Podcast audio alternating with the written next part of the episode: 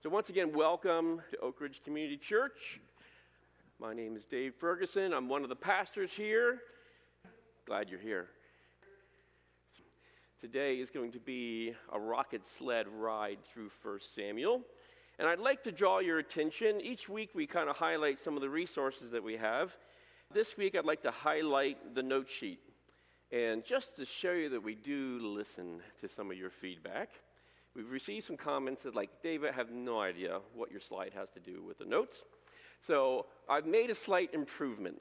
So, what you will see when we advance to the slides, I put a little indicator up there. It says notes. So, if it says notes in the top corner of the slide, that means there's probably something that you are going to fill out um, on your sheets. If there's nothing there, then you can resume scrolling on your, I mean, listening to me share my message. Step two, if this becomes too difficult, I will underline the words that need to be filled in on the blanks. This will be a test for me and for you. I am super excited about this message today, and you can probably tell that because it's four pages of notes. There is an answer key on the back, so if you get to the end and you still can't figure out, hopefully you will be able to see that. I did double check it to make sure that the answers match up with the blanks, and so let's get started. First of all, let's talk about so we're doing a biblical review, and the purpose of our biblical review is we want to blaze through the entire Bible in about a year and a half. And we'll take breaks for things, for, for special occasions and things like that. But we're covering one book a week. And we started back in October, and uh, we will finish sometime, I think, in early, sometime in mid 2024, which is pretty amazing. So the goal here is for us to just to immerse ourselves in Scripture to increase our biblical literacy, and to really appreciate God's Word. And hopefully, it will spur you. Obviously, we can't go into the depths and the details of every single book, but I pray that for myself and for you, this will be an incentive for you to something. Will you'll hear this and you're like, I've got to read that. Man, it's been years since I've read this passage. I need to go back and think about this. I need to go back and meditate on this. So I encourage you, encourage you. So how to get the most from this series? One, it's simple. One, read the book being covered either before or after. You know what's coming up. We publish it in the ACE. You know what book's coming up. So just take some time and read. Take some time and read through the book before or after the message and see what the Lord shares with you. I might guarantee you he will give you an insight that's, uh, that's either, either reinforces or maybe even something, a variation or something that I missed as I've gone through. And that would be encouraging. I would love to hear your thoughts and questions that you have afterwards.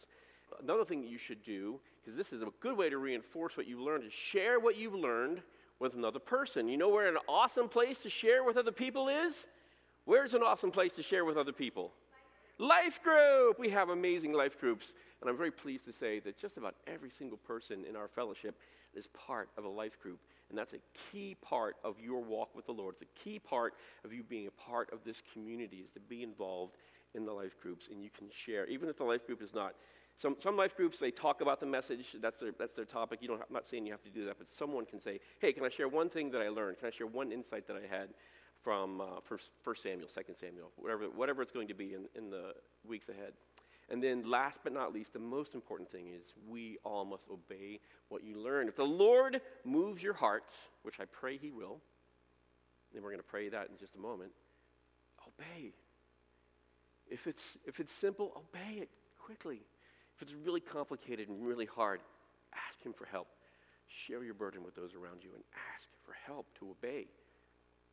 Let's pray. Father, you are amazing. You are awesome. You gave us your word, and you gave us these amazing characters and uh, people and, and stories and truth in the Old Testament, Lord, to guide our lives, to guide our eyes towards Jesus. Pray my heart would be soft. Pray each of our hearts would be soft as we receive your word.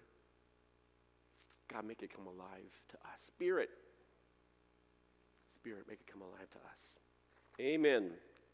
A quick comment here. I just want to draw some contrast. This is, I'm just going to go through this quickly, but I'd like you to think about this. Contrast between the Testaments and something you should have already seen in the couple of months that we've been through here in the Old Testament. It's, the Old Testament theme, the Old Testament style, is there are intercessors between us and God prophets, judges, patriarchs, and kings. And our nationality, our association with God, is, is it's tribal, it's national, primarily focused through the Hebrew people. And there is a revelation of God's truth through his law. Contrast this to the New Testament. We have a direct relationship with God through Jesus Christ, a direct relationship. Our spiritual identity is no longer that we're part of a specific nation or tribe, but Jesus shattered those boundaries through the Holy Spirit and allows all of mankind to become part of his family. The gospel's for everyone. And there's a revelation of grace as opposed to a revelation of law. These things are not in com- competition with one another. The Old Testament sets up the New Testament, but this is something I'd like you to keep these things in mind as we're going through. I'd be curious to hear your comments on this. So, First Samuel, let's take a, let's take a quick look at the timeline here, just provide some dates for context. So, about 250 years of judges, um, which uh, Pastor Dave DeGlow did a great job talking about. And Samuel covers a much smaller period of time than most of the previous books. There's a lot happening in this era. This is Samuel, Saul, and David, the launch of the kingdom, United Kingdom, and then the divided kingdom of Israel. Samuel was the last judge and the first prophet. He was also a priest. And this is, this is Israel's transition from theocracy to monarchy which is what we're going to see today in 1 Samuel. The structure of the book ministry of Samuel, the reign of Saul, the rise of David, David in the wilderness, and the very painful finale of this book. So let's get kicked off here. The ministry of Samuel, chapters 1 through 8. Samuel was called by God, and his call was preceded by his mother's grief and faithfulness. Hannah, his mother, was childless, and that was a hard thing. It's a hard thing in any era. It was very hard then as well. And she had a very rough ride. One of two wives from her husband Elkanah, and the other wife had children, and she taunted Hannah, mercilessly taunted her for not having any children. So add that to the grief of being childless, being mocked for it. And her husband, very unhelpfully, though very relatably, I can say, he came to her and said, Aren't I better to you than 10 sons? Ladies, how much help would that be? If you're going through a tough time and your husband basically says, Well, you got me. Boom! Just picturing the door slamming in your face. And then she goes to temple to pray, praying and pouring her heart out to the Lord. And the priest, the pastor, do me a favor, Stella. Bow your head. Act like you're praying silently. Move your lips as if you're talking to the Lord. It's like, Stella, are you drunk? She wipes away her tears and says, I'm not drunk. So she's got all these things against her. All these things against her. And then you know what she does? Eli finally comes to his senses. The, the priest at the time finally comes to his senses and he blesses her. And she kind of goes like this. She goes, Lord, it's yours. And she goes home, having cast her burden upon the Lord. Just an amazing story of faith. She is the foundational character. She launches the, the series. She is Samuel's mother. She starts all this. It's just an inspiring story, which I, I hope one day we can expand on that because her example of faith, of genuine grief, genuine casting, and genuine follow through, and is, is such an inspiring story for each one of us. So Samuel is born, and he's given over to the temple as a servant, as a Nazarite, and his mother brings him a coat every year as he grows up. And as a young man, a little boy, he is called by God. And he is called basically out of his room. God calls to him, Samuel. He comes to Eli and says, You call me? And he says, Nope, I didn't call you. Go back and go back to bed. And then the Lord calls him again, Samuel. And he comes out again and he's listening and he says, Eli finally figures out, okay, this is God calling you. The next time someone calls you, say, Lord, I'm listening. Speak, Lord, I'm listening. And Sam and the Lord calls him again, Samuel. And Samuel says, Lord, speak, your servant is listening. Which is an amazing, it's an amazing display of heart and, and something that we should imitate. And we're going to talk about that a little bit later on too. Samuel grows up. He, the Lord is with him. He has a genuine connection to the Lord, he has a genuine leadership, but it's still a rough time for the Israelites. The Israelites are defeated by the Philistines. We joke around and we say in Sunday school if you, if you don't know the answer to the question, in Sunday school when you're talking about the New Testament, just say what? Jesus, and you're in good shape. If you don't know the answer to the question about Sunday school in the Old Testament, if you say Philistines, you're not going to be far off because they feature a lot in the Old Testament. The Philistines defeat Israel and they steal the ark. They carry the ark back and they stick it in their temple and they like start decorating it with all their pagan things, and all their pagan things get destroyed. And so the Philistines are like, if they don't fear God, they're at least somewhat superstitious and they don't want this thing that's destroying their gods and their temples, and they send it back home. They put it on this, this ox cart and they send it back into Jewish territory, Israel, territory. And the Jews very reverently take it and treat the ark the way they're supposed to. Right? Wrong. They mistreat the ark. And like 30,000 of them die. More died because they mistreated the ark than because they were defeated by the Philistines. It's just brutal. The ark was misused. God's holiness is real. He doesn't tolerate it from the pagans. He doesn't tolerate it from us, either his people. So they eventually set the ark up, and it stayed there for a very long time. And I think they were just afraid to do anything, and God didn't kill any more people, so they left it where it was sitting, and they just left it there for like 20 or 30 years. And to Samuel's credit, he, as he continued to lead the people of Israel, there was, this, there was a period of stability. He lived a long time. He was a young man when he came to the temple, just a little kid. He was old when he, when he interacted with Saul. So there was a period of stability for Israel under Samuel's leadership. And he was an effective judge, an effective prophet, an effective priest. And that period of peace and stability gets about two verses in this book, if you notice. Because it says Samuel was respected, and then it says Samuel was an old man. So I was like, you know, there, if it bleeds, it leads, right? So the exciting stuff gets covered in detail, and all the boring, and all the boring, safe, productive things are glossed over in this book. But after that period of stability, Israel asked for a king.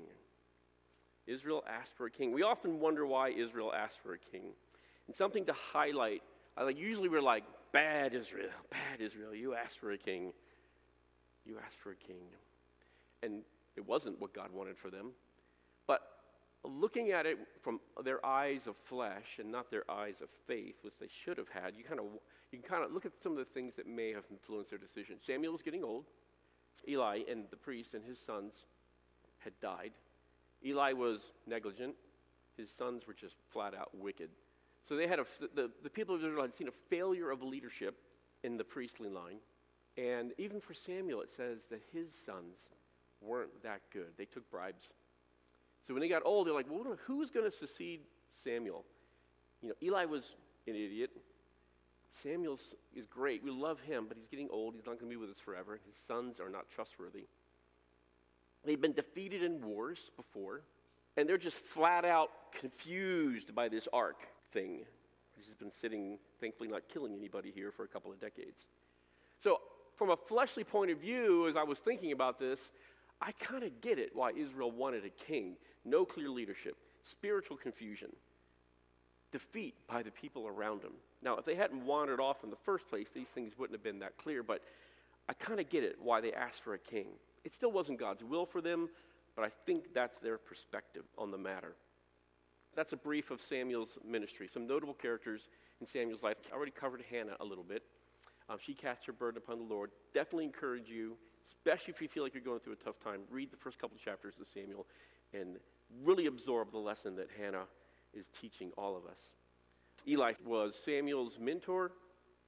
His negligence, his negligence led to he had a careless life, careless spiritual life, and he did not raise his sons to fear God, and they were evil. In fact, he kind of reminded me. He kind of reminded me of um, Lot.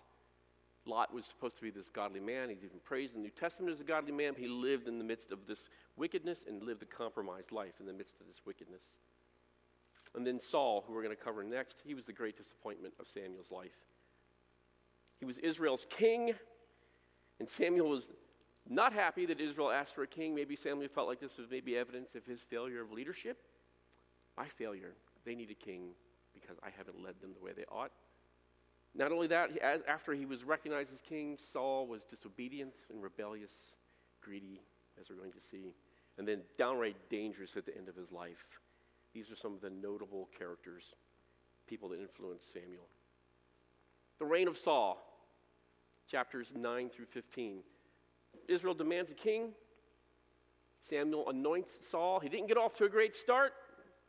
He came looking for a donkey, and Samuel said, Hey, you're going to be the king of Israel. And when they called Israel together to, to anoint him as king, they couldn't find him because he was hiding in the baggage.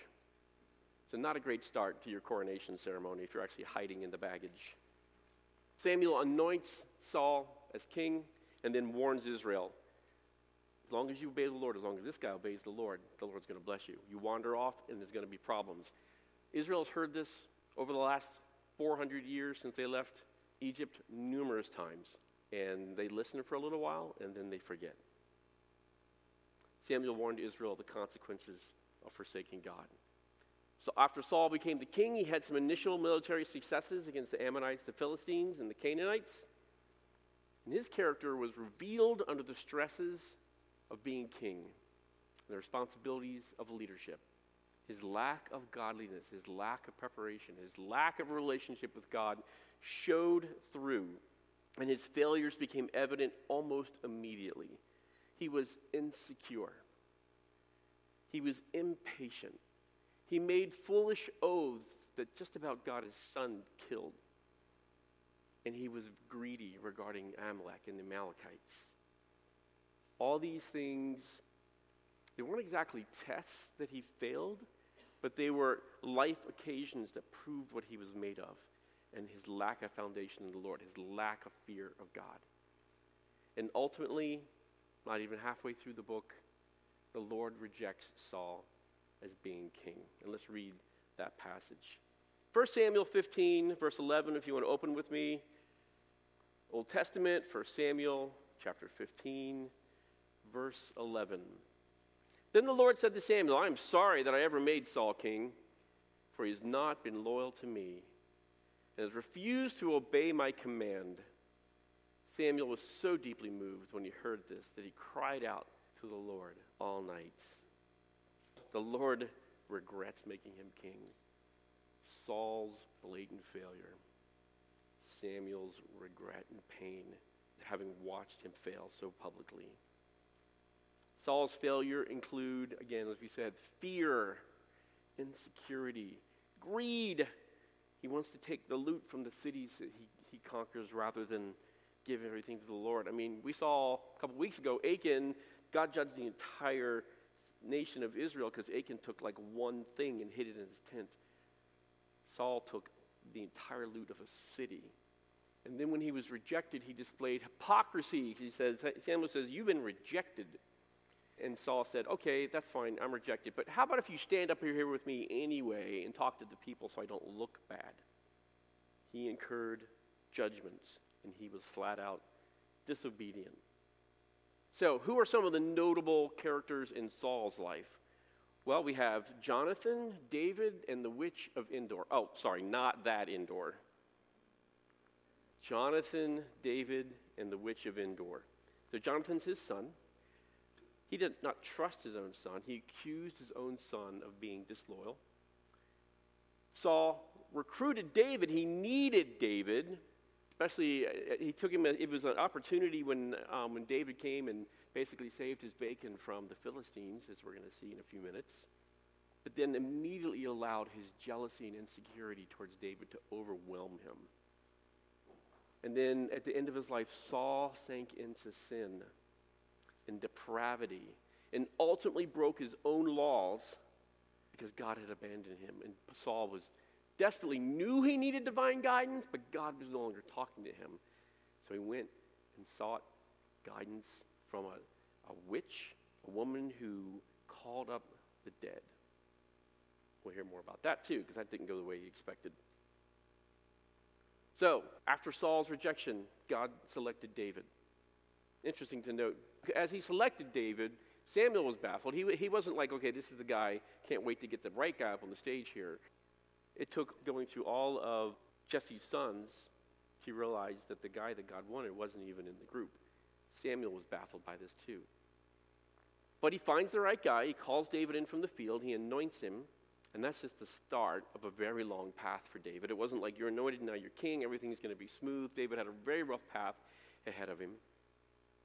David came to serve Saul Saul was afflicted by an evil spirit. God's rejected him. And Saul is afflicted by evil spirits. And he recruits David to come and help him at his court. And he comes and plays music and soothes Saul's heart, which was good. And then, of course, is the iconic story of David defeating Goliath. And he didn't defeat Goliath through his sling, he defeated Goliath through his faith. David's eyes were on the Lord in that battle. He was incensed that the Philistines were insulting Israel. Were, he was incensed that the Philistines were insulting God. And he ran into battle against Goliath because of his faith in God, not because of his martial ability. After that, Saul took David into his service as a commander. And then, what was perhaps the shortest honeymoon period in the period of history, things got dicey almost immediately. 1 Samuel 18, verses 6 through 8. When the victorious Israelite army was returning home after David had killed the Philistine, women from all the towns in Israel came out to meet King Saul. They sang and they danced for joy with tambourines and cymbals. This was their song. Saul has killed his thousands and David his ten thousands. This made Saul very angry.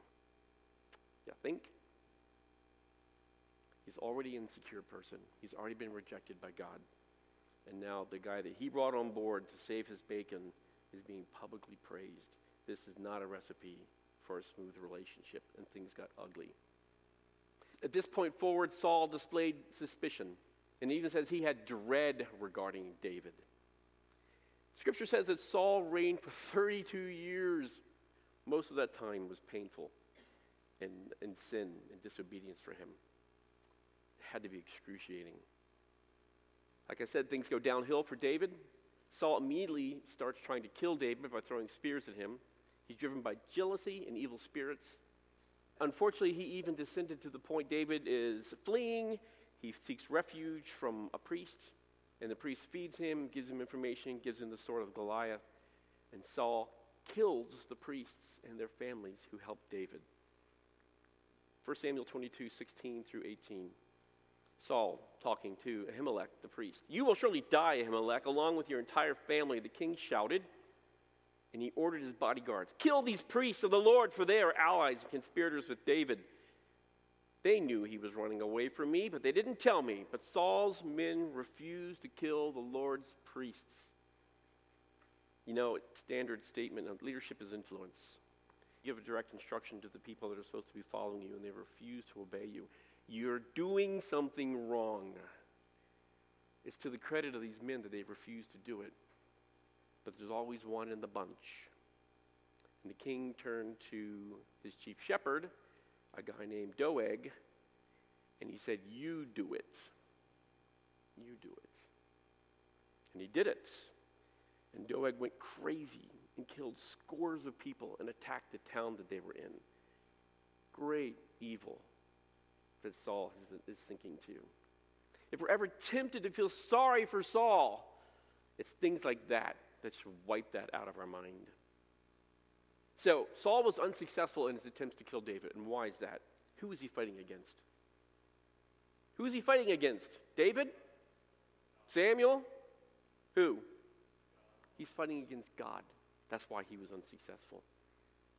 David's journeys continue.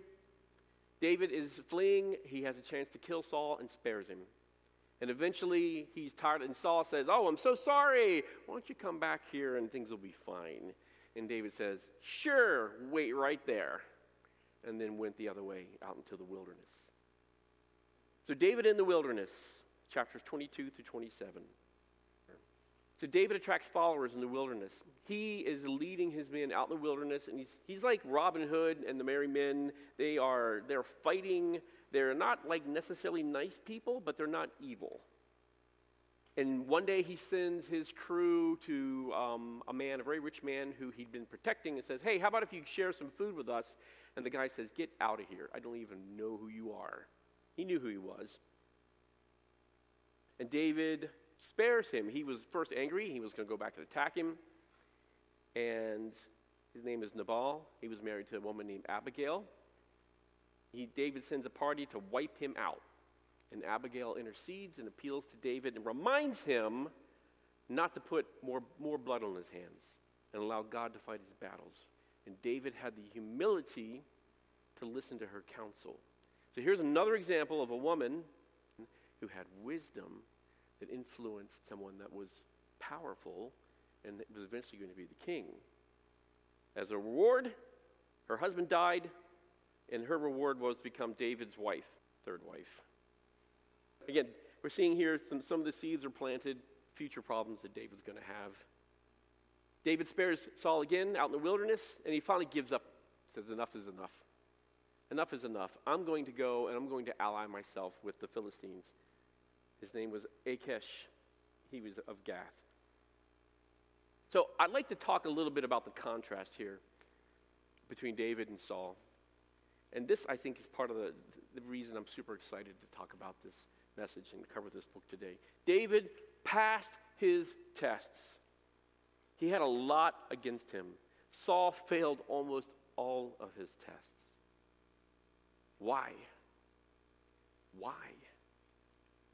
The answer is because David sought the Lord. So, what's the application for our life? You know, sometimes we look at Scripture and we say, How does this apply to me? What am I supposed to get out of this?